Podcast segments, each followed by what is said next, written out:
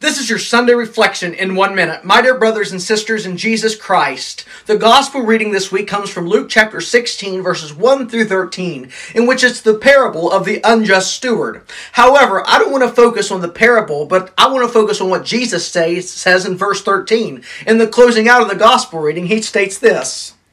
No servant can serve two masters, for either he will hate the one and love the other, or he will hold to the one and despise the other. You cannot serve God and mammon, which this is, of course, mammon being money. My dear brothers and sisters, there's a lot of things we put forth in this world. We say that we serve God and sex, we serve God and power, we serve God and wealth, we serve God and this, but it shouldn't be and this. No, God should be first. He should be our priority in life, and we should serve God alone, and we should try to do His will that He has planned for us in our life through Him. Do the will of God and don't serve the world. In the name of Father, Son, and Holy Spirit, God love you.